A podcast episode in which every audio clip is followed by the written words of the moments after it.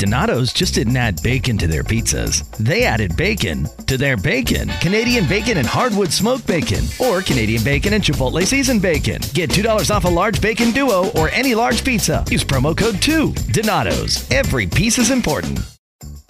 Donato's just didn't add bacon to their pizzas. They added bacon to their bacon. It's Donato's new Bacon Duo pizzas. Two pizzas, each with two kinds of bacon. Try the new Pepperoni Bacon Duo with pepperoni, Canadian bacon, and hardwood smoked bacon. And the Chipotle Bacon Duo with Canadian bacon and Chipotle seasoned bacon. Now get $2 off a large Bacon Duo or any large pizza. Use promo code 2.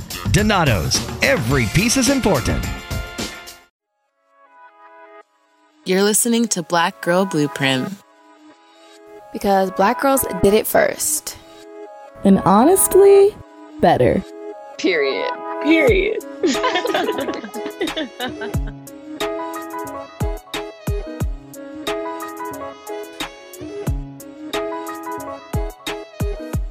Hi, everyone, and welcome to Black Girl Blueprint, your fave podcast for all the Gen Z Black Girl Tea. My name's Lauren. And my name is McKeen, and thanks for tuning into today's episode. We have a really dope conversation lined up with our amazing guest, Miss Zolee Griggs.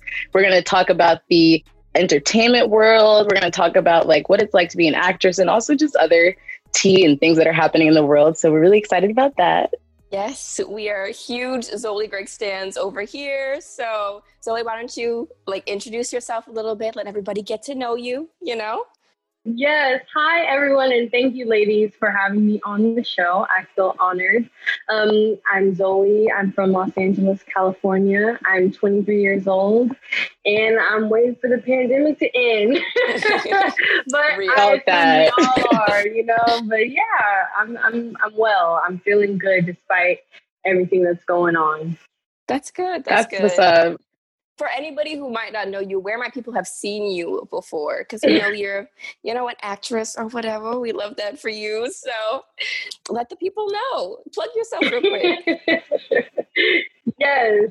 Okay. It's hard sometimes to, to humble brag, but um, I was on the Wu Tang American Saga. You know, we got the first season on Hulu right now.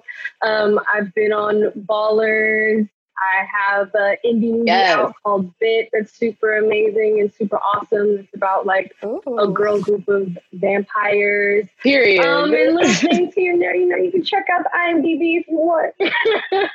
All right. So let's get into the read the room, Lauren. What we got going on today? hmm So, right. So, for anyone who might be new here, just a little bit of an explanation. This is a segment we like to do at the beginning of every episode where we just chat a little bit about some of our thoughts, honestly, on what's going on in pop culture, personal lives.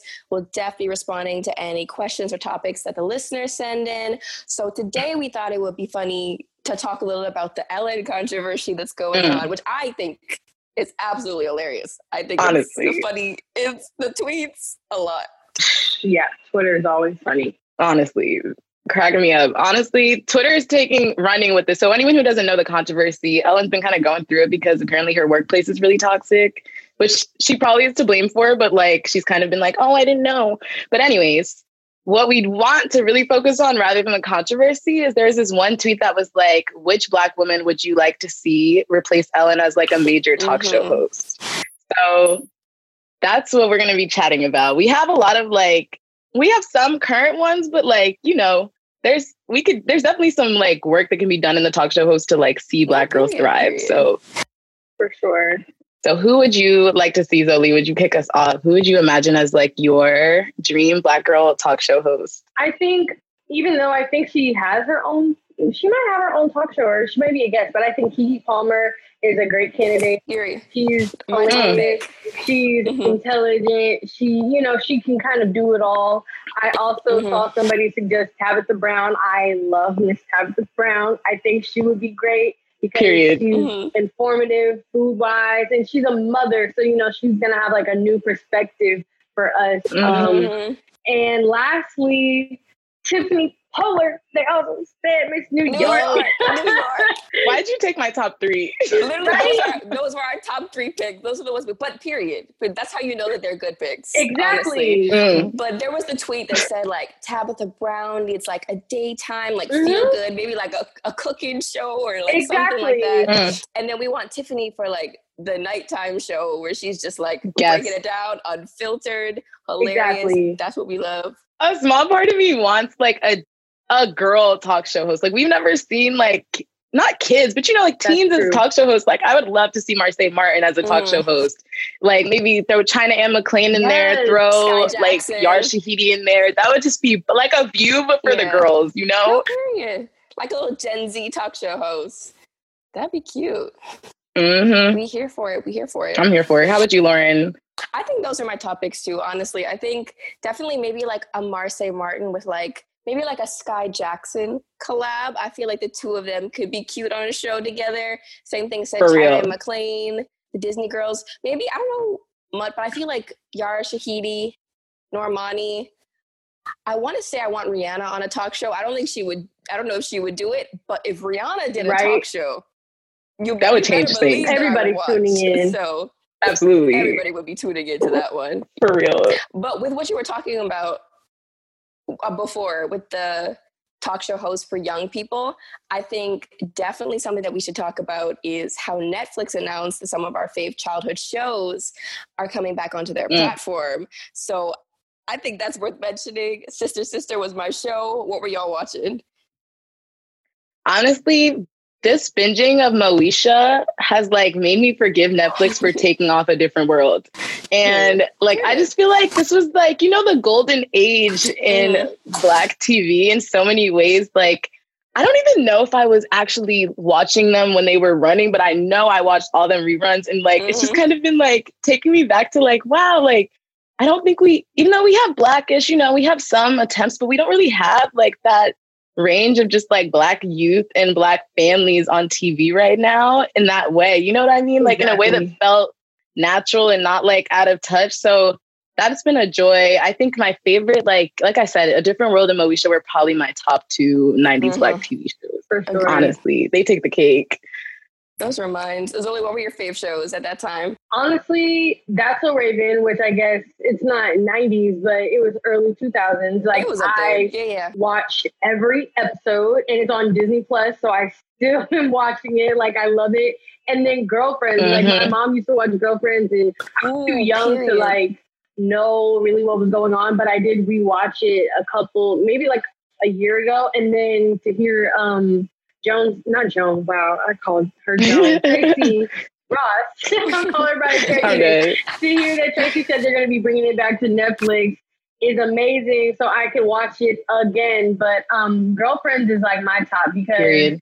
I feel like it's perfect for Mhm. me to watch it now. I'm at the age or approaching the age that they were in the show, so it's like Mhm. perfect in you know the subjects and everything that they were talking about. And plus, I think the range of characters that they had was amazing, and that's I think a big part of how like black sitcoms were so important back then because they were genuine and they were super diverse, but without it being forced and without it feeling like you Mhm. know like this is black. We're gonna talk about black, and like it was just they were just who they were, you know. Black. Yeah, Right. they were just organically themselves, and it just so happened to be that Mm. they were black, you know.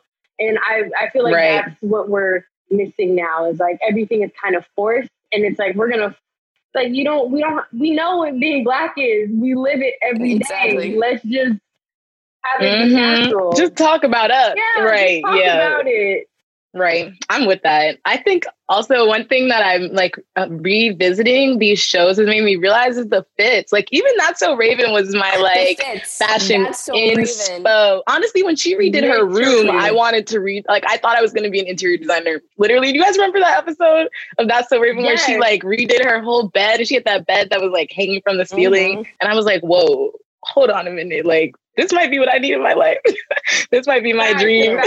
90s fashion was it. Her It room was was, it. in an attic too. I wanted that too. I'm like, she has her own little area in the house. Like, Right. oh, I wanted her life. it really was it was different it was a time a real like special time. I think now this might be a good transition to our main convo of sort of like mm-hmm. going from having like watched those those characters and those TV shows growing up and now being an actress yourself and always really having been an actress really since a young age for you.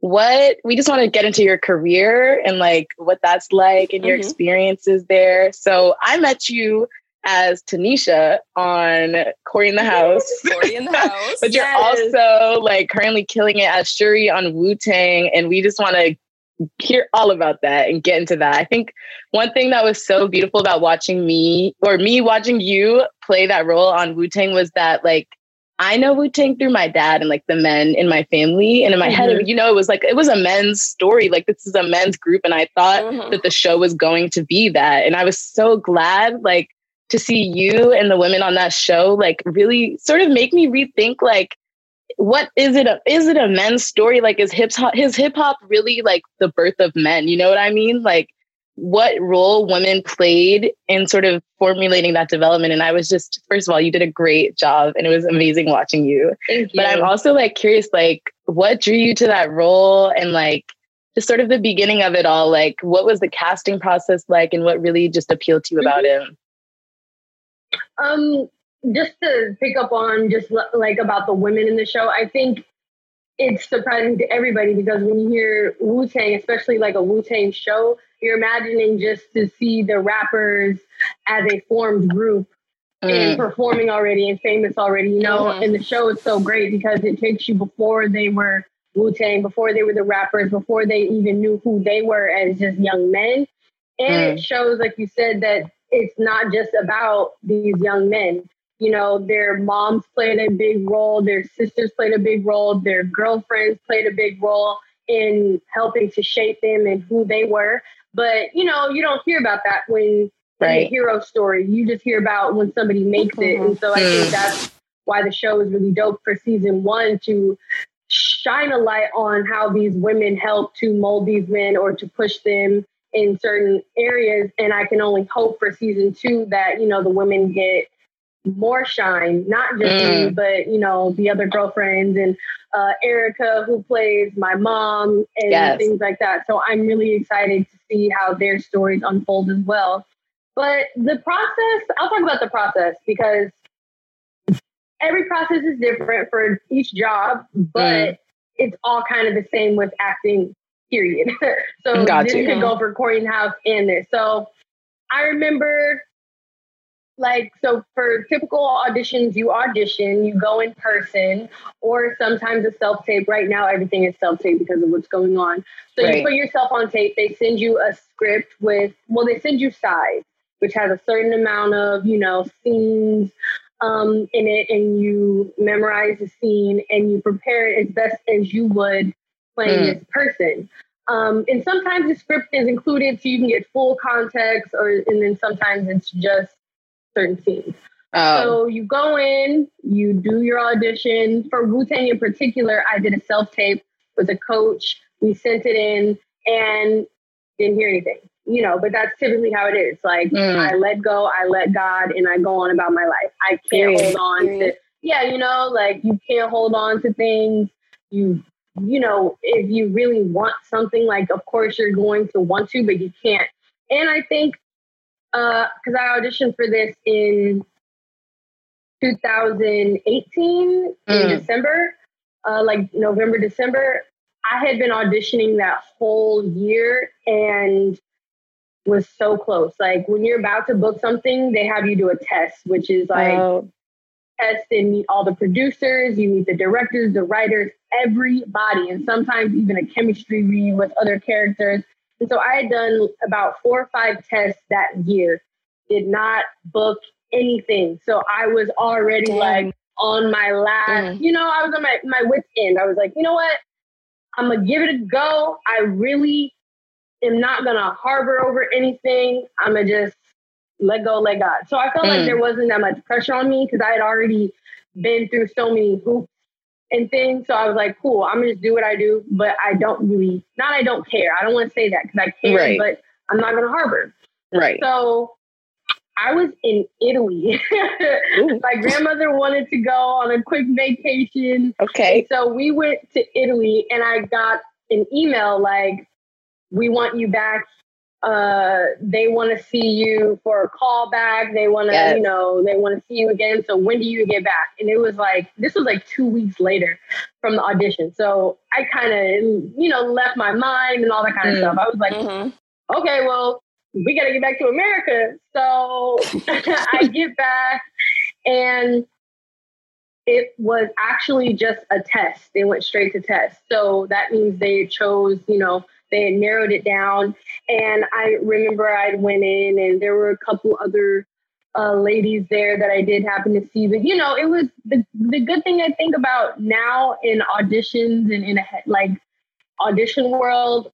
I think women are more sweet to each other and nice. You know, you don't feel Mm. like Yeah. that competitive energy, like I'm gonna out act you right now, sis. Like it's not.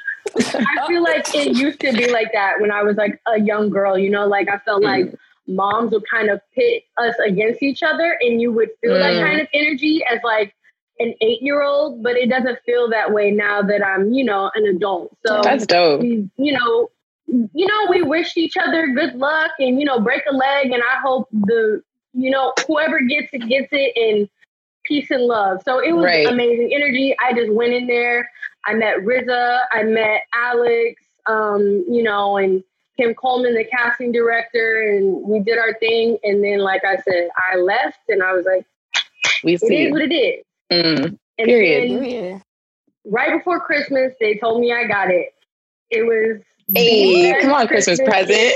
Ever, right? We love that. That's it was great. amazing. So I did a chemistry read with um two of the guys who was going to play Ghostface or Dennis. They chose Mhm. Who you see as Ghostface. I think they did an amazing job. And here we are, a year and a half later in season two. So Period. Congrats on season it's a two. process, though. We are so proud of you, though. Thank you. Like the fact that you kept at it. Honestly, you in that role, McKean already said it, but like you did such an amazing job. And I think what you were talking about, what, what McKean was saying as well, with like how it was so good to see like the women behind the story, I think is so important. And that's not something that's talked about a lot. But also, even Shurrie as a character herself, as a woman who's so layered in terms of the fact that, you know, she's like so sweet and kind and caring, but also like a total badass who doesn't take anything from anybody. For and just like sure. there's so much to her also intelligence too and i think also you mentioned as well um, in another interview that you did that Shurrie is actually based on not one character but a composite of all of RZA's Yes. sisters so i know it can be like maybe like a little bit daunting or like pressure if you're like portraying a real person For to like you know make sure you do it right. But how was it to be portraying multiple people? Like what did that prep process look like? Yeah, honestly, RZA has a huge family. So mm. not even just like getting the sister dynamic, but learning everybody just so I could it was cool that they allowed us to be around a lot of their family. So I met, you know, his daughter and some nieces and nephews and cousins and all that kind of stuff. Um, it felt cool to kind of be welcomed into the family as like an extended member. But it was cool meeting the family, meeting the sisters. Honestly, to this day, I've still only met one sister. Um, Really? And I really, yeah, and I really got most of the information about the whole family dynamic from RZA and his sister Sophia, um, who I feel like is more of the softer side of like the Mm. character that I played. That's kind of how I've divided the sisters up in who Shurrie is. Like from what I got from Sophia was she was, you know, she stood up for her mom and kind of was like the mom of the family, but she was Mm. also like the sweetheart and the soft one. Whereas their sister Cherie, who, you know, I'm named after and everything, was more like the hard ass causing arguments and like, you know, Mm. somebody was Mhm. picking on their brother, she would go beat them up. So like that's like the hard side, you know, that I yeah when I have to pull that out. Um, and honestly, I'm not even sure. They have so many family members. I hate to say this, but I'm not even sure who the third sister is. I sadly haven't gotten to meet her either. But I would love to continue to meet these ladies so that, you know, my character can progress and things right. like that. Mm-hmm. Um, but it was amazing having to sit down with Sophia because she told me the family dynamic, what it was like, you know, for the boys and their mom and then the sisters and the mom. And it really allowed me to see why there would be certain conflicts between, you know, the relationships and things like that. So it was cool because I felt like I was just sitting down learning their personal lives. It didn't mm. you know, like they're just telling yeah. me what it was like for them to grow up. And then I'm like, oh, yeah, I'm actually going to be portraying this for the world to see. Right. So, you know, I definitely wanted to make sure I did it justice, but it was amazing because it's like I'm getting information right from the source. I don't have to assume too much, mm. you know, like I know why yeah. they act in this way, do things like that, and so on and so forth. Right. That's dope. I feel like it's really interesting, like to hear about the process. Someone who knows nothing about acting and has never acted beyond my little fifth grade play, but it's so interesting to hear about like the process of like specifically when you're really like portraying real people and real stories that like actually happened and haven't sort of been created just for the screen. It's interesting mm-hmm. to like, I didn't even think about, you know, like getting to meet his whole family and like how complex it is to like portray a family dynamic, even in conversation, let alone like teach someone else, like, here's every nuance about my family yeah. and like, here's how I want you to act it out. So, like, you did I mean, I don't know what their family was like, but you could have fooled me. I thought it was the right one. I also, Thank you. of course, I know. So we mentioned at the beginning in your intro, you are a West Coast girl, LA till you die, and for the show, for the show, you had to film in New York, in Staten Island, right? So what what was that yes. like? And I think when you were in New York, we talked a little bit about this, but like that's a big transition, and I would just love to hear like what was crazy about that? What was great about that? Like, what caught you off guard? Yeah, for sure. I feel like my um I I mean I've always loved being from LA of course and like just the west side in general. But I feel like it's kind of like an inside joke with all my New York friends now that they're like, oh, here she go, little Miss LA. Like because when I was in New York, I'm like, oh my God, it's snowing outside. It's like 23 degrees. And they're like, that ass get a bubble coat and get used to it. And I'm like, this is normal for y'all? Like, this is insane. Mm-hmm. But, you know, it was fun as heck because I've never lived outside of LA for that long. So picking up and moving to a new city for different circumstances was just like I had culture shock, honestly. Like Mm-hmm. Yeah, New York is still in America, but it's a complete different beast. So it was mm-hmm. beautiful to, you know, learn that like your um source of public transportation is a train and like everybody walks in New York and just like mm. the mannerisms, how people mingle, like the social life, everything is a complete 180 from LA. But learning that allowed me to be open minded and learn more as well, you know, like like for instance, there is a huge um, Latin population in New York, and we also have that in LA. But the cultural difference is I feel like yeah. it's a lot of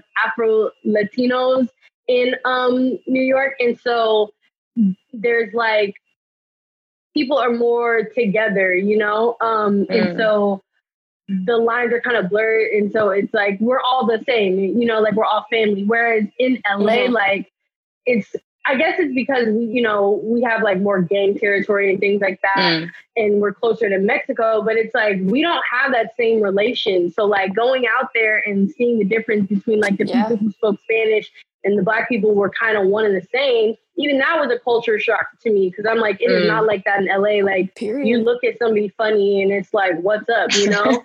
and I feel like it's more beautiful. It's crazy, but like in New York, it's it's just like peace and love period. and like you know a lot of the That's population is muslim too and so it feels more spiritual and like pro-black and just you know more welcoming and i really appreciate that and learning that kind of made me have that open heart in mind when i came back to my city and i wanted you know just the culture to be a little bit more like that but i feel mm. like it's hard like we don't have the same you know, history and references right. for people that can just jump on that bandwagon mm. so quick. but I love New York. Like it's its own city, and so therefore I appreciate it for what it is. I feel like people try and like go to New York, and if they're not from there, and they want it to be like where they're from, like it's not. You know, you can't expect New York to be like where you're from. It's not going to be the same where people come to LA and expect it to be where they're from. Like you're coming from a rural city. This is a big city. Like either you get with it or you literally like are gonna get lost. It's the same right. thing in New York, you know. So I just adapted, you know, because it's like I'm not gonna change the city. It's been like this for years. So who right. am I to step in New York and be like, oh, this is weird. Y'all do this. but I will say that weather I will never get used to. But it is what it is. I like, believe just, it. just dress for the day as much as you can. Like you don't know what's gonna happen, if it's gonna rain, if it's gonna be hot, humid, snow, but get for real. Mm. For real. No, that's true. Preach, preach. I I'm originally from the Bahamas, Ooh. so I moved to New York for nice. college at Columbia. Let me tell you about my first winter. That first time being in snow, girl, I was shivering. Everybody was looking at me funny. it was a mess. So I understand completely 100%. But yes. yeah, no, first winter in New York, if you're not from New York, is a mess. But I'm glad to hear about you adapting.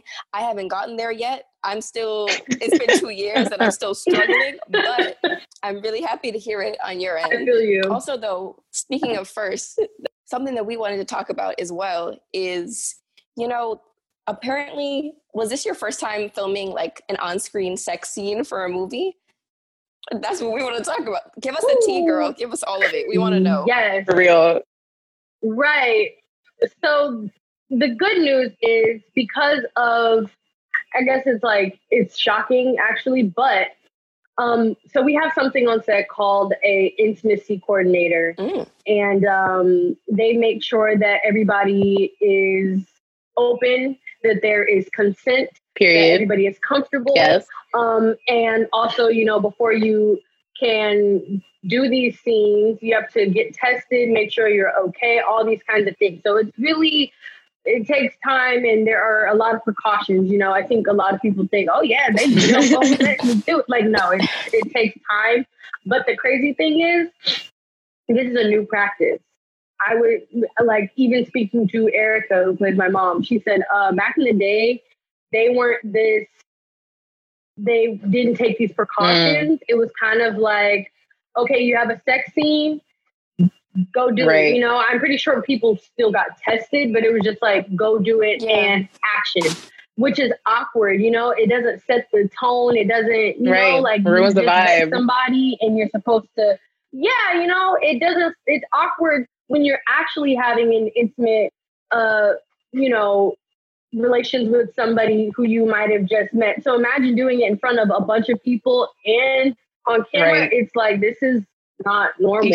Um, but thankfully, we have an intimacy coordinator. She's super amazing. Make sure that you know I'm comfortable. Siddiq is.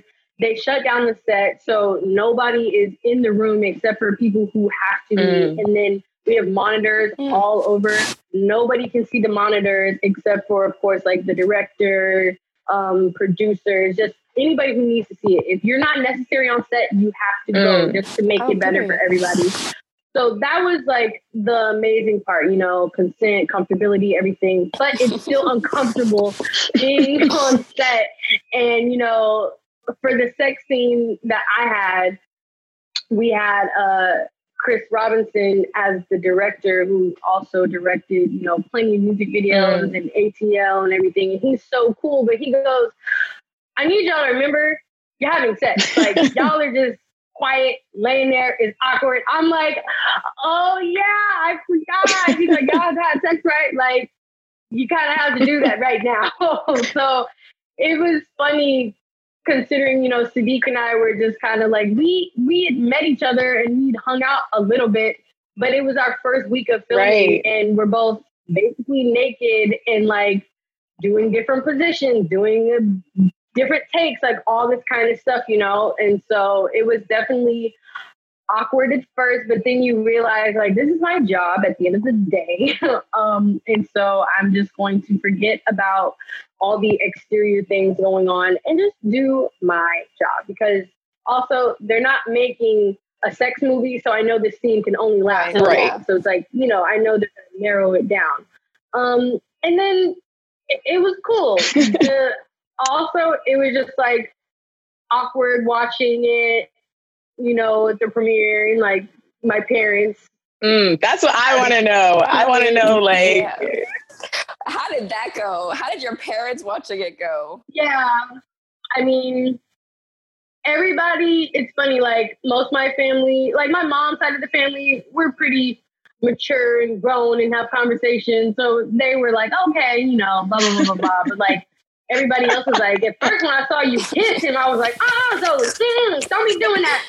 And then they continued watching. They said, then we saw you getting it on. I was like, I can't. the TV. I was like, oh my gosh. Well, y'all, I'm grown and I had to do what I had to do. But you know, it's cool. Like everybody understands that it's part of my job and maybe skip that scene if you don't want to see it that much. it, it only lasts that long. Yeah, keep it pushing. so, you know, it is what it is. But it was it was definitely funny. Mm. I could never. I was like thinking about like even when it happened in the first episode, I was like, hold on, the first episode was the lead. But then I was like, okay, she, she grown or whatever. Like I had to turn my volume down because I was watching on the TV. I was like, oh my God. Oh my, but, right? Okay. Oh my Lord, have mercy! You did what you had to do, girl, and we, we were here for it. We were living. Shurrie you know, and Dennis, you, I thought you were cute. I'm not gonna lie, that was so cute. That was one of my you. favorite parts of the I show. Can't. Y'all were adorable. Thank you. Well, now let's move a little bit into like, well, as we mentioned, you've been acting for a minute was I don't know how old you were when you started, but it's it's been a long time. Yes. Most of your life, am I right? Yes. So like what was it like acting as a child? Like was being an actress always like the dream for you? Is that you know, where what was yeah, what was that like? What was the growth like? How is being an actress now compared to like your experiences when you were little? For sure. I think not to get deep, but yes. Um, I feel like I was, you know, everybody is brought to this earth for a purpose. And I feel like my purpose was always to um, perform or to share my talent and to give back in some way, even if that is using my talents, you know. And my grandmother would always tell me, like, God gave you these talents. He wants you to use them. Like, He wouldn't give you tools mm. for no reason. So I always was into public speaking. Like in elementary school, I did what we had it was called a pep competition. So I would do monologues all the time. I would do poetry. I would learn Langston Hughes as a young girl and like James Baldwin, all okay. this kind of stuff. Literally, like in elementary school, I competed every year. And then, you know, we had school plays. I would always be doing the school plays. We had choir um, and glee club. Like I literally did all of that stuff growing up. And then I grew up in the church. My grandmother made sure I spoke at church. I performed at church. Mm. Like everything that the children were doing at church, I was there. So I already had mm. that experience outside of um like acting as a job. So when it came down to doing it on camera, I already was familiar and I wasn't really shy. Like as a little girl, I didn't know that I was working. I mean, I knew like I was going on set, you know, but it didn't feel like a job. Right. I was just like, I'm performing mm. today, you know, like yeah. I'm doing a commercial where I'll be doing this, or I'm doing a movie where I'll be playing like this, you know, in a family dynamic and those right. kinds of things. But it wasn't like I'm acting. You know, I was having fun right. and like learning mm-hmm. new things. I'm meeting new people. I'm around a whole bunch of adults and other children mm. and things like that. So it was an amazing experience. And I still was able to be a little girl because you still legally have to go to school. You can only work a certain amount of hours. And then I would go to actual right. school when I wasn't working. Um, but as I got older, I started to I would say when I turned a teenager, I realized it's not it's not about just being cute anymore. Like I'm not gonna diminish mm. um, what I think I naturally have. And so I definitely, you know, was great as a little girl, just with energy, charisma, personality. But it's more than just that, you know. It's are you mm. singing? Are you doing the work? Are yeah. you you know, really doing the work. And so it wasn't until I got older, maybe like 17, 18, where I really faced my fears, uh, like amongst myself, and was like, "Do you want to take this seriously?" Like I had taken workshops and classes before, but I felt like none of them suited me, and it was still like teenage kind of stuff. You know, I felt like they were still treating us like kids. I'm like, Dakota Fanning has been doing serious work since she was five years old, like doing right. like kidnapping scenes and stuff like mm-hmm. that. Like, why are we doing childish Dang. stuff? You know, like I'm trying to learn things like that. Yeah. So it wasn't until I was about 17, 18 that I really started to take workshop classes, serious acting classes. Mm. And then I really learned that in this day and age, it's not just about um, just acting. Like there is an entire business right. side that comes with it that you have to be prepared for if you would like to be successful. You know, you can't, there's a full, you know, like, like there's a lot that goes into it. And so you have to know. I'm Kelley O'Hara, two time World Cup champion, Olympic gold medalist, defender for the U.S. women's national team, and as of now, your new favorite podcast host. Join me on the Just Women Sports podcast as I sit down with some of the biggest names in sports to talk about the untold stories behind their success. Featuring Olympians, MVPs, world champions, and breakout stars, the Just Women Sports podcast tells the real story of what it's like to be a professional athlete today. Find Just Women Sports wherever you get your podcasts. See you there.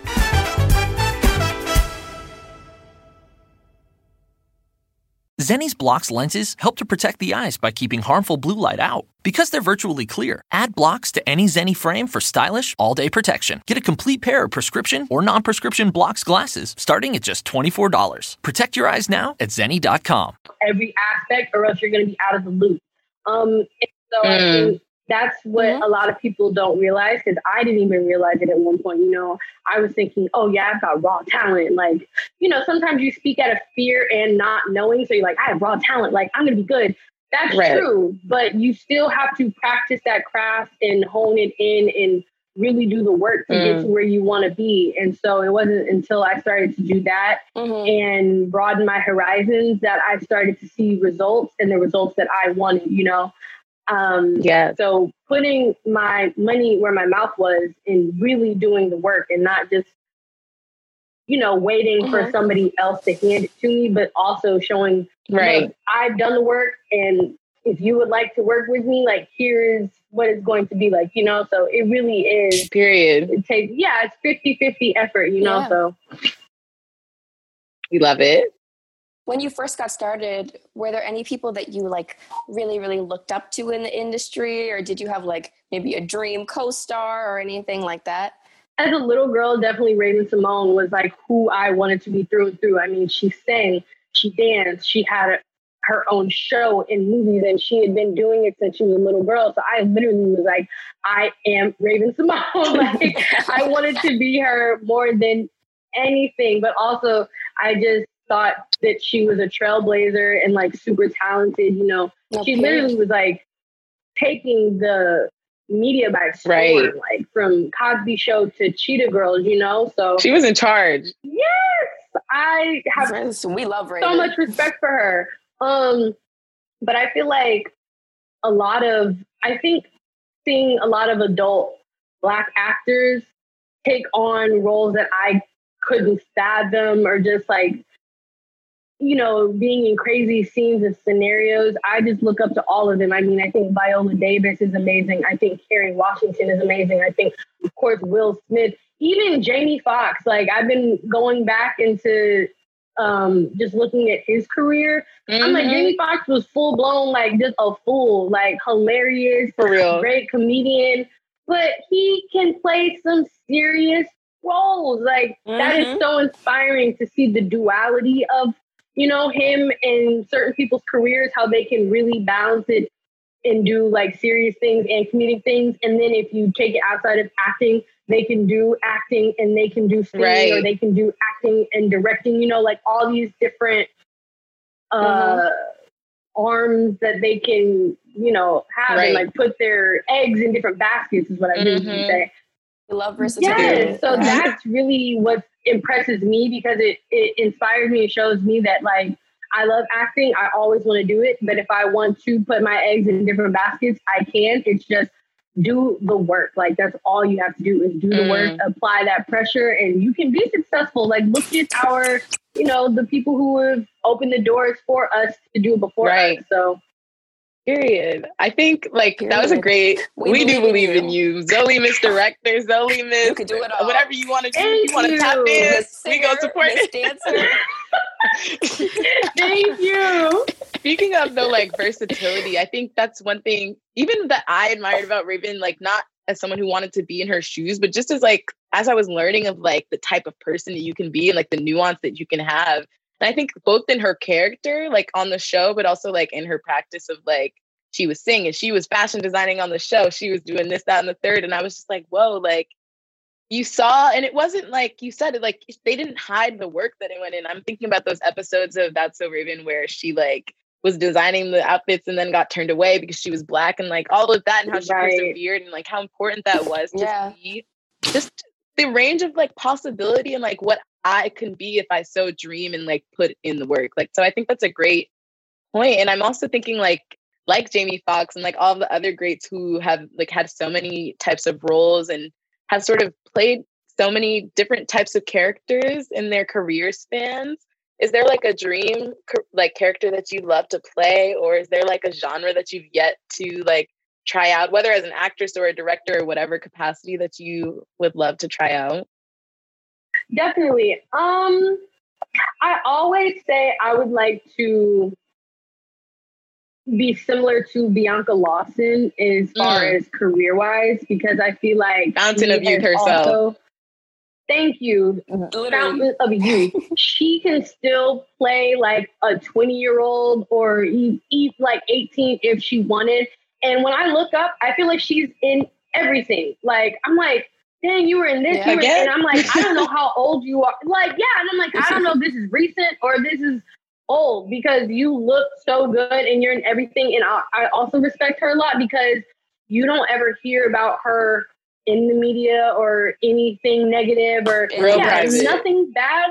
All you see is the work. It speaks for itself. She has done everything. And so I really admire her for that and respect her for that. And I also really love, um, and I think is inspiring Issa Rae. Like she literally was doing her YouTube for a decade before, you know, people started to recognize her for her brilliance. And now she's literally taking HBO by storm and her career mm-hmm. by storm. I mean, not only is she bringing herself up, but if you look around, everybody on HBO right. is having their own segment or show or spinoff right. or whatever.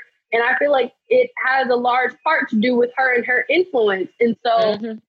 I really want to not just model my acting career after one person or a specific person because of the amount of roles that they've played, but also the doors that they've opened for other people mm-hmm. and, you know, the different opportunities that they were able to take on and things like that.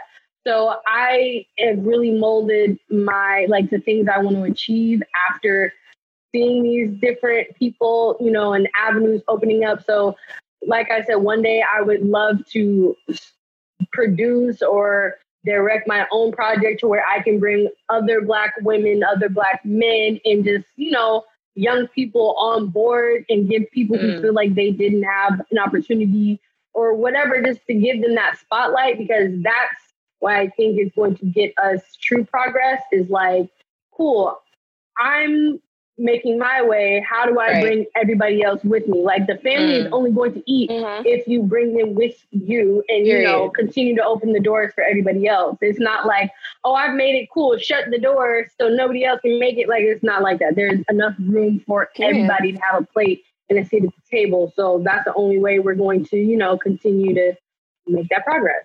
Hey, I love that. No, I love the everybody eats attitude because I feel like, like you were saying earlier, the whole competitiveness or like only this amount of people can succeed. Like there's enough room for everybody at the top, for everybody to be yeah. successful. So I think that's so important to like bring people along with you on the journey. Also, what you were saying about not putting yourself in a box because, like we said, you could do anything as long as you put the work mm-hmm. in. And I think the whole idea of putting in the work in itself is something in and of itself in terms of like you know sometimes we see you know these actresses on the screen and we're like oh this is such like a glamorous mm. life or whatever or you know it's so cool to be in like these movies and sometimes you don't really hear about all the work that goes into it or about you know what's happening behind the scenes. So i think the fact that you are so real about that is so important especially to anyone who's looking up to you or like aspiring to be in the industry. I think with like getting real, I think if you had to pick, what do you think are maybe your favorite and least favorite things about the career, about being in the industry? Definitely. I think the most, what I love is the opportunity it brings. So, the opportunity to meet new people, the opportunity to travel, the opportunity to even learn within myself because I'm playing different characters and like unlocking different things. And it's even shown me, you know, I'm I see myself as very confident, but sometimes I'm like, you're sh- no, like sometimes, you know, you don't know everything and you mm. do have that fear sometimes in you because you don't know what you're capable of. So I love that it brings out so many different sides of myself and allows me to not just think about myself in the world that I'm in in the point of view that I might have. Um, so I'm allowed mm-hmm. to see the world for really what it is. Um, what I'm not too fond of is, and I think this is more so like just maybe the industry in itself, is one, the closed mindedness of like bringing on new things. Mm. Like, I feel like a lot of big corporations and people who give the green light to a lot of things are afraid that um, you know newcomers don't know what they're talking about or don't know what they're doing, so they mm. might shun. You know how black people on Twitter are constantly like giving new suggestions about like what kind of shows we want to see right. in movies and all those kinds of things, and it's like they're being written and they're being pitched, but a lot of companies and things don't want to fund them because mm. they're nervous that it's not going to be successful. They think it's not going to be watched, you know? So right. it's like as much as people are asking for it, it's not being made because, you know, money is going into what's already been done. Like they keep doing the same stuff over and over mm. again. And it's like we want new stuff. And also just sometimes like the inappropriateness of the industry, you know, as we're hearing like the Me Too movement mm. and pedophilia and all that those kinds of things. Like truthfully, I have not endured things on that level. Thankfully, I'm blessed and appreciative. Mm. But I know that it's happening. I know that it's going on, you know, and so right. like that is pretty disturbing that people are taking desperate people who want to be successful in the industry, whether it's singing or acting or dancing or whatever, and they're taking people's desires and warping it and manipulating it into abusing them. Like that's sick and it kind of gives the industry a bad rep too. It's like, you know, you're thinking like, oh, I'm gonna, you know, I, I'm being I'm more successful and stuff, you know, I'm mm. gonna meet like maybe my favorites and working with directors and actors and all these kinds of people. And then you really get to meet them and it's like damn, you're not who I thought, or you right. didn't live up to the expectations, or you know, you hear about something on the Me Too movement, movement, or just something that goes against your morals, and now you're turned off, you know, and now you don't have the same love and respect. Right. So that's something that I'm coming to terms with, but it is what it is because, like I said, more doors are opening up for those people who are hungry mm. and who do have proper morals. So, yes, hey, yes, we love, I like the optimism and I like, I think the point that you made about Twitter, I feel like Twitter pitches a, a hit show daily.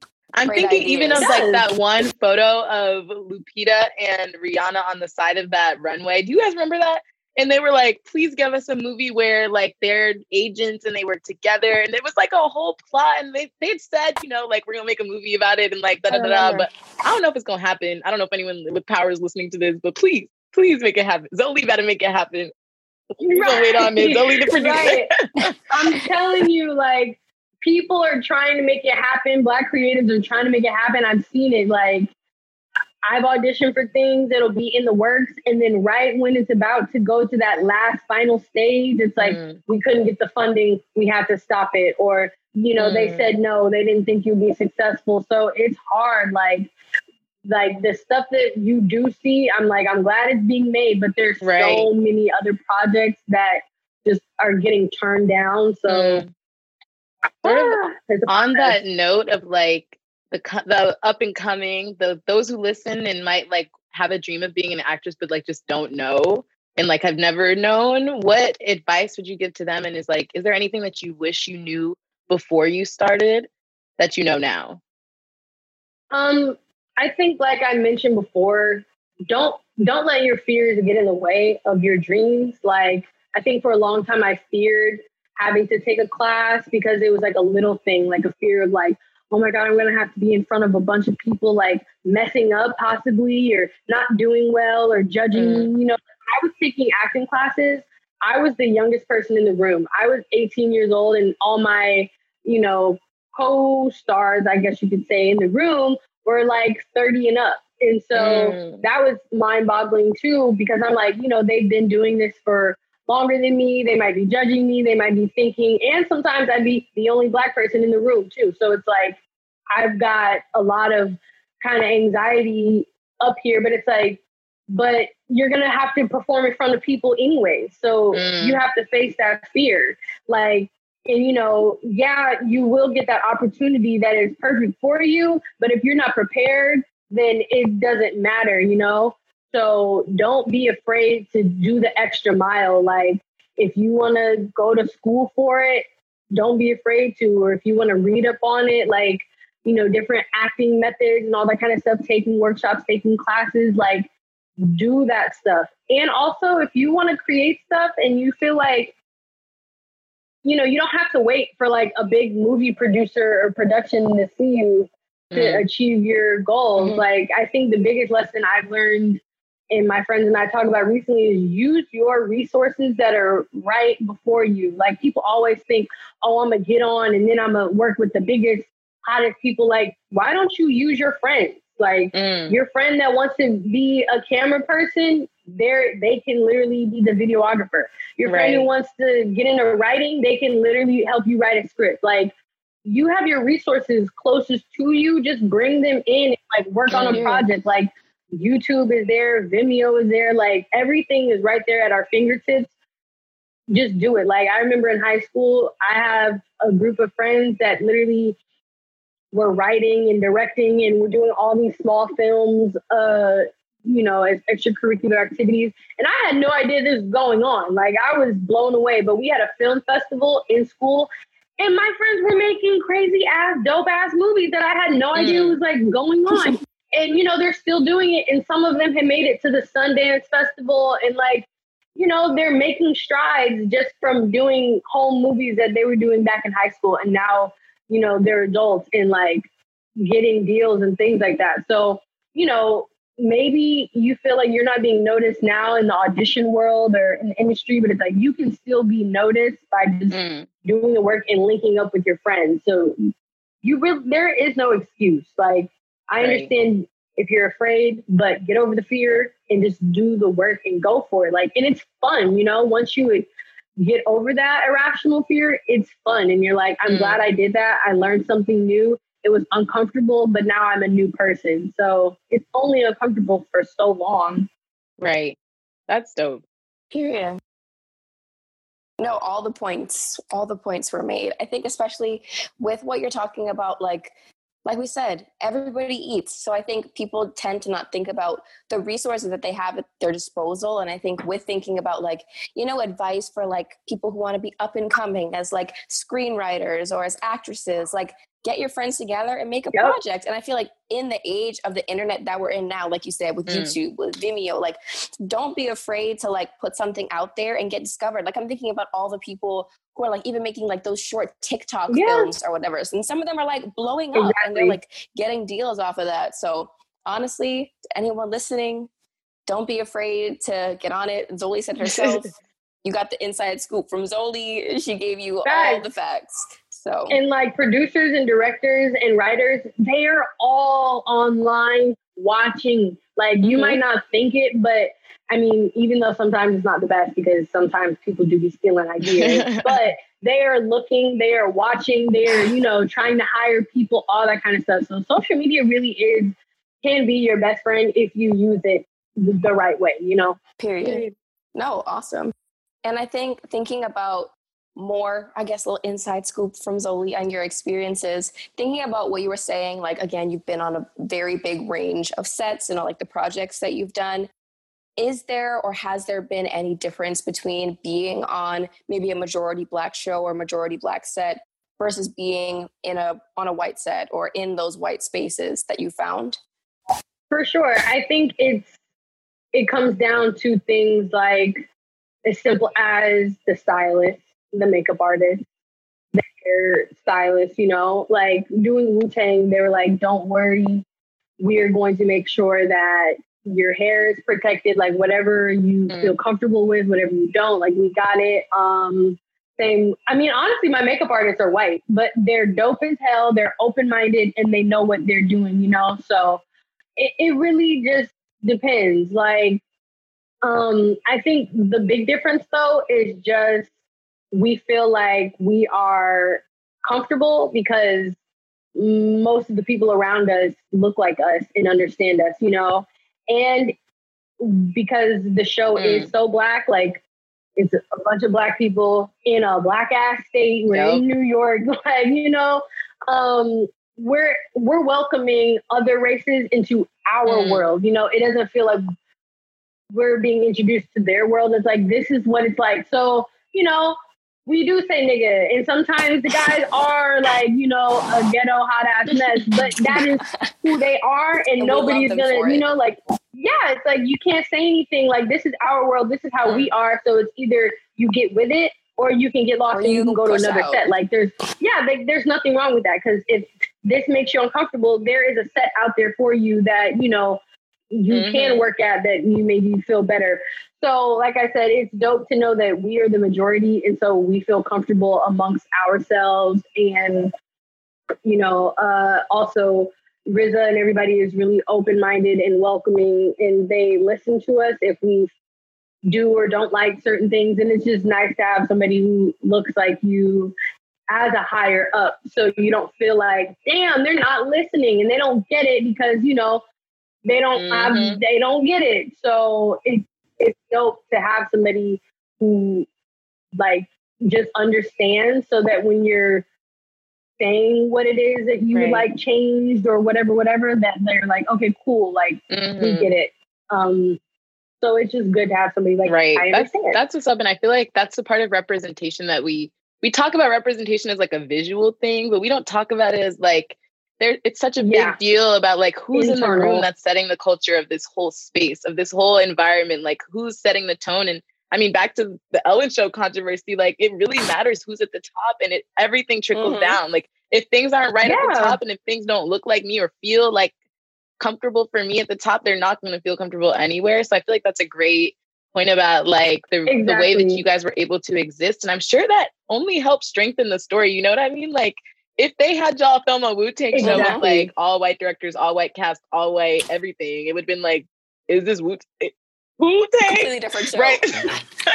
exactly. Like, and sometimes we did have white directors who would come in and they would have suggestions, you know, um, and just even directors who weren't from America, so they right. don't understand like our culture and things like that, like American culture and Black American culture. And so, you know, the guys would be like, although I do respect you as a director, I'm going to be honest, that's mm. not authentic. That doesn't make sense. Period. That would throw off the show. And so it's like when you have people like RZA at the top and people like Alex, who he's not black, but he's, you know, a person of color and he's from New York, it's like you have people backing you and they're like the boys mm-hmm. and you know, sometimes me or whoever, we can make those calls because it's like they know that they trust us and we just you know, right. we know what's authentic and what makes sense versus like an outside voice trying to come in and you can't tell guys from New York like how to right. be New York. Like, like how you gonna tell me? they're as authentic as it gets. you know, like how do you go tell them? So you know, it's that's what's up. cool. I think like on that note, and sort of one final question about like the entertainment world and what you see for the future of it. Like, what are some concrete like changes that the industry as a whole can make to sort of ensure that sets don't feel like isolating to people of color or like whether they're majority black or not, like that everyone is comfortable to sort of be authentic in those spaces?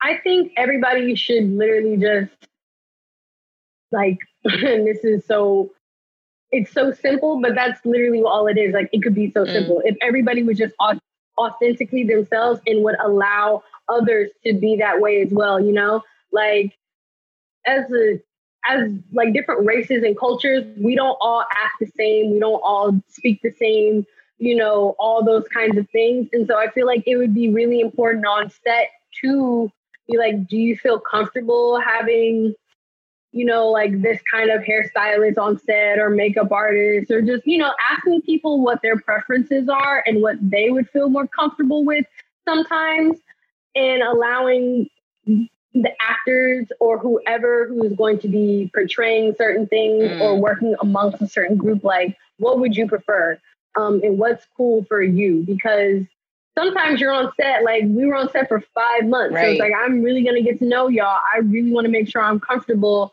with everybody you know um, and so just asking people what they would prefer mm. and not to have it like so um, monitored or you know to feel judged because there aren't people that look like you or understand you around so to make sure that you have a genuinely diverse set and that it makes sense and not just doing it for brownie points or right. for show but like make sure you do the the research the right way and not just like okay we got a checking this box right. and um, a black hairstyle yeah we're gonna check this box Literally. so everybody's good right because sometimes not all uh, skin folk are kin folk as that's well. It. So it's like making sure that it's period. genuine. That is on period.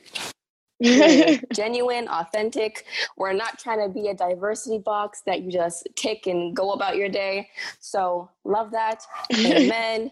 Period. Points were made. Everything said. so wrapping it up a little bit now with the, you know, this amazing conversation we just had about the entertainment industry.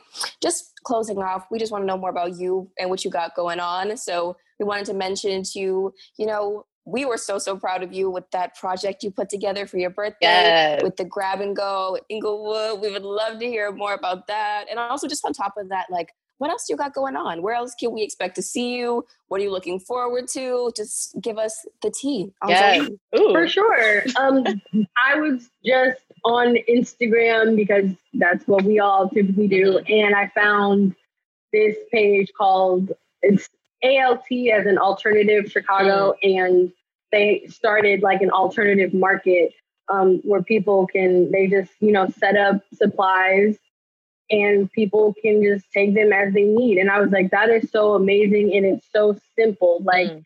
they just got some wood and got some, you know, just like uh shelves and things like that to place things on. And they did it. I'm like, and I have the means and I feel like I have the privilege to do mm. so. Why not do so? Um, and so thankfully I also have friends who are also privileged enough to assist me in these times. And so I was like, look, if you can help, friend or not, please do as you can right. if you would like to. Um, and so I just felt like Inglewood was a city that sometimes gets looked over and needs a little bit of love. Mm-hmm. And, you know, I've lived in Inglewood for some time in my life. You know, being from LA, I've lived in like every part of the city that there is. And so I just wanted to give back to one of the communities that I love and just to help the people out. And it's been so cool. Like I go over there and drop off donations or just go to hang out and people will walk by and like ask what's going on, ask if they can donate, mm. you know, or just thankful that it's being done. And it, it's not about the praise. It just feels good to get on that community right. level and see people's faces, you know, because I've been in the house for some months mm. now. So just having that social interaction it's been rewarding enough and like to see people that need it has been rewarding enough. And like you know i think it's also been cool to have my friends come out and also do the same thing and they get the same reaction from people and things like that. And it's been bringing the community together. That's beautiful. And so that has been really rewarding. Um, and uh, yeah, like I said, and hopefully it's inspired other people to do the same. Like people have been reaching out, like, I don't want to take your idea, but can I do it? And I'm like, please do it. Like this was not my idea, you know. I got it from somebody else. So like, hopefully it continues to grow, and everybody does a grab and go, and everybody does um, the free food fridges that you yes. guys have probably been seeing too all over the nation. So it's sad that our government won't do it for mm. us, but because they won't, the people have to step right. in and do it. And so if that's what it means to bring us together and let a little bit of individualism go so we can come as a community, I think why not do it? I love it. And then yes. personally, I'm really appreciative that before quarantine started, I was able to do a project um, in December and January. So I do have like a really cool movie coming out. I don't Ooh. know when. Ooh, because of everything, right? Because of everything going on. I, I'm pretty sure it's supposed to be in theaters, but I'm not sure now. But it's called Arch Enemy. Um, and it's like it's like a twist on Max Fury type of movie. Mm. So it's like sci-fi action. Yes. I'm playing a really cool character. Her name is Indigo. I won't go too much into it, but I think it's going to be a really dope movie. And yeah, it's just something different. Like it's kind of in the, we were supposed to go to Comic Con this mm. year. Didn't happen, unfortunately, but I thought it was really cool because I've always wanted to get into that world. Yeah. Um, and didn't know how or where I would see myself, you know, and this was the perfect opportunity. So like I said, it's just another great uh, like opportunity to meet new people mm-hmm. and a new perspective and a new point of view that I might not have, you know, before doing it. So I'm really excited yeah. for that to come out and just continuing to do the humanitarian work and the community work because I feel like that's what has brought me a great sense of purpose right now is working and doing the community work, you know, like getting back to the basics. Right. Um, so that's a beautiful those thing. Those are what matter to that's me. so beautiful. And also give us Afrofuturism with this role. I'm ready for it. I'm not a Comic Con girl myself, but listen, I'm gonna be there. And if y'all make me pay for it on Netflix, I will. If it's just if it's like Mulan, it's extra thirty dollars. I don't care if it's a movie theater or not. Like I'm ready. so we can't wait for that. Yeah, thank you. Of course. I think so too. Like to have like a black girl in this world of like Comic Con and sci-fi, I think is definitely dope. Because it's not just me. I have a little brother too, so it's two black mm-hmm. people mm. in a different world. So definitely dope. That's beautiful. Well, thank okay. you. This was amazing. Thank you for the insight. Thank you for the tea, for the realness. I think the one thing I really appreciate about you, and I think people will appreciate about this episode, is you just keep it real. It feels you know, like uh, when you watch interviews with your actresses that you look up to, it's always like, yeah, well, that's amazing. And like, yeah, I tried out and I got it and that was it. But I think like we really appreciate the honesty and like the transparency with the process and like the work that you put in. Like, it's not no, like, I made it happen and it just happened. It's like, no, I worked for months and then I made that happen. So I really, really appreciate that. And we're so glad to have had you here today. Before we wrap things up, we just want to close with the like thing that are bringing us joy real quick. So for me, I had to think today because it's been a week and I could not really immediately think of something bringing me joy. But I just started rereading um, Toni Morrison's Song of Solomon, and that is bringing me like really feeding my spirit. Toni Morrison has just, you know, a way with yes. words and like telling stories that just make books feel like you know, like once I'm reading this, it's like nothing else is going on. So that's been bringing me a lot of joy this week for sure. How about what's something that's bringing you joy, Zolee? Definitely cooking, learning new recipes. Like I love to cook, and like I said, getting back to the basics. So just honing in that skill, and being a plant mom. I'm like trying to take yes. care of my plants. I'm trying to start Aww. a garden, all that kind of stuff. So that's been bringing me immense joy. McKean in the yes. garden. Oh, that's so cute. I do love to garden. If you ever got any questions, I'm I got gonna hit you, you up because I do. So that's perfect. For real. We love that. For me, okay, McKean burst my bubble before this episode started because I saw a tweet that said that SZA was coming out with a new album. Yes. And I'm not gonna lie, I did not read all of it. Apparently it was fake. Apparently it was Oh. a rumor. So I was like, oh Wait, but oh. now I don't know. Don't take my word. Don't take uh, I my mean, word. I did Don't see that, but yeah. The thing that's bringing me joy is I started re-listening to Control, and when it first came out, I didn't have like Apple Music, so I could only like listen to the songs that were like the most popular, and I still love them. Don't get me wrong, but I never heard like Go Gina or Normal Girl or any of those, so I listened to those for like the first time, and like I just been like re-listening, and I have like so many good memories associated with that album. So I've just been living. I'm just here for it. So That's it's good. I'm loving that for you. Honestly, that month, my monthly revisit to control is like what keeps me going. Every month is like, oh, let me, I haven't listened yet. Like, let me go back. so I'm glad you finally got you some Go Gina. And thanks y'all for listening to today's episode. That is all we have for you. Um, special thanks to Zolee for being our amazing guest this week. Thank you, McKean. Thank you, Lauren. of course, go check her out, gas her up on Instagram. Her ad name is at Zolee G. Mm-hmm. And if you have anything else to plug, the people should keep an eye on, or is Instagram the place? yeah, Instagram and IMDb, and I'll let y'all know when it happens.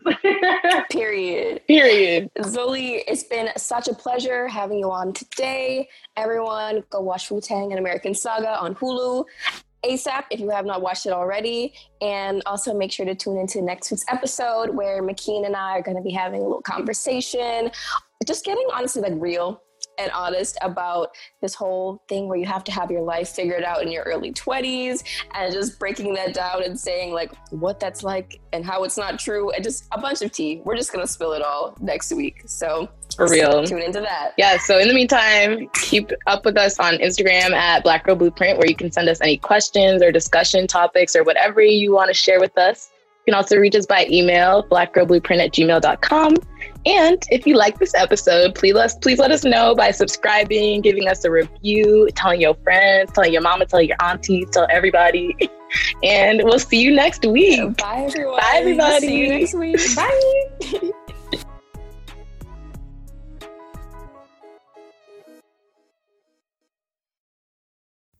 This year has us all wanting to be healthier, and that includes our eye health. But how do you get vision coverage if you're retiring? It's actually pretty easy. VSP, the vision coverage many people get through work, offers individual vision plans. Enroll anytime, on any device, and start using your benefits the same day. You don't need to be an employee to get employee level vision coverage. Visit VSPDirect.com today. That's VSPDirect.com. Donato's just didn't add bacon to their pizzas. They added bacon to their bacon. Canadian bacon and hardwood smoked bacon, or Canadian bacon and Chipotle seasoned bacon. Get $2 off a large bacon duo or any large pizza. Use promo code 2. Donato's. Every piece is important.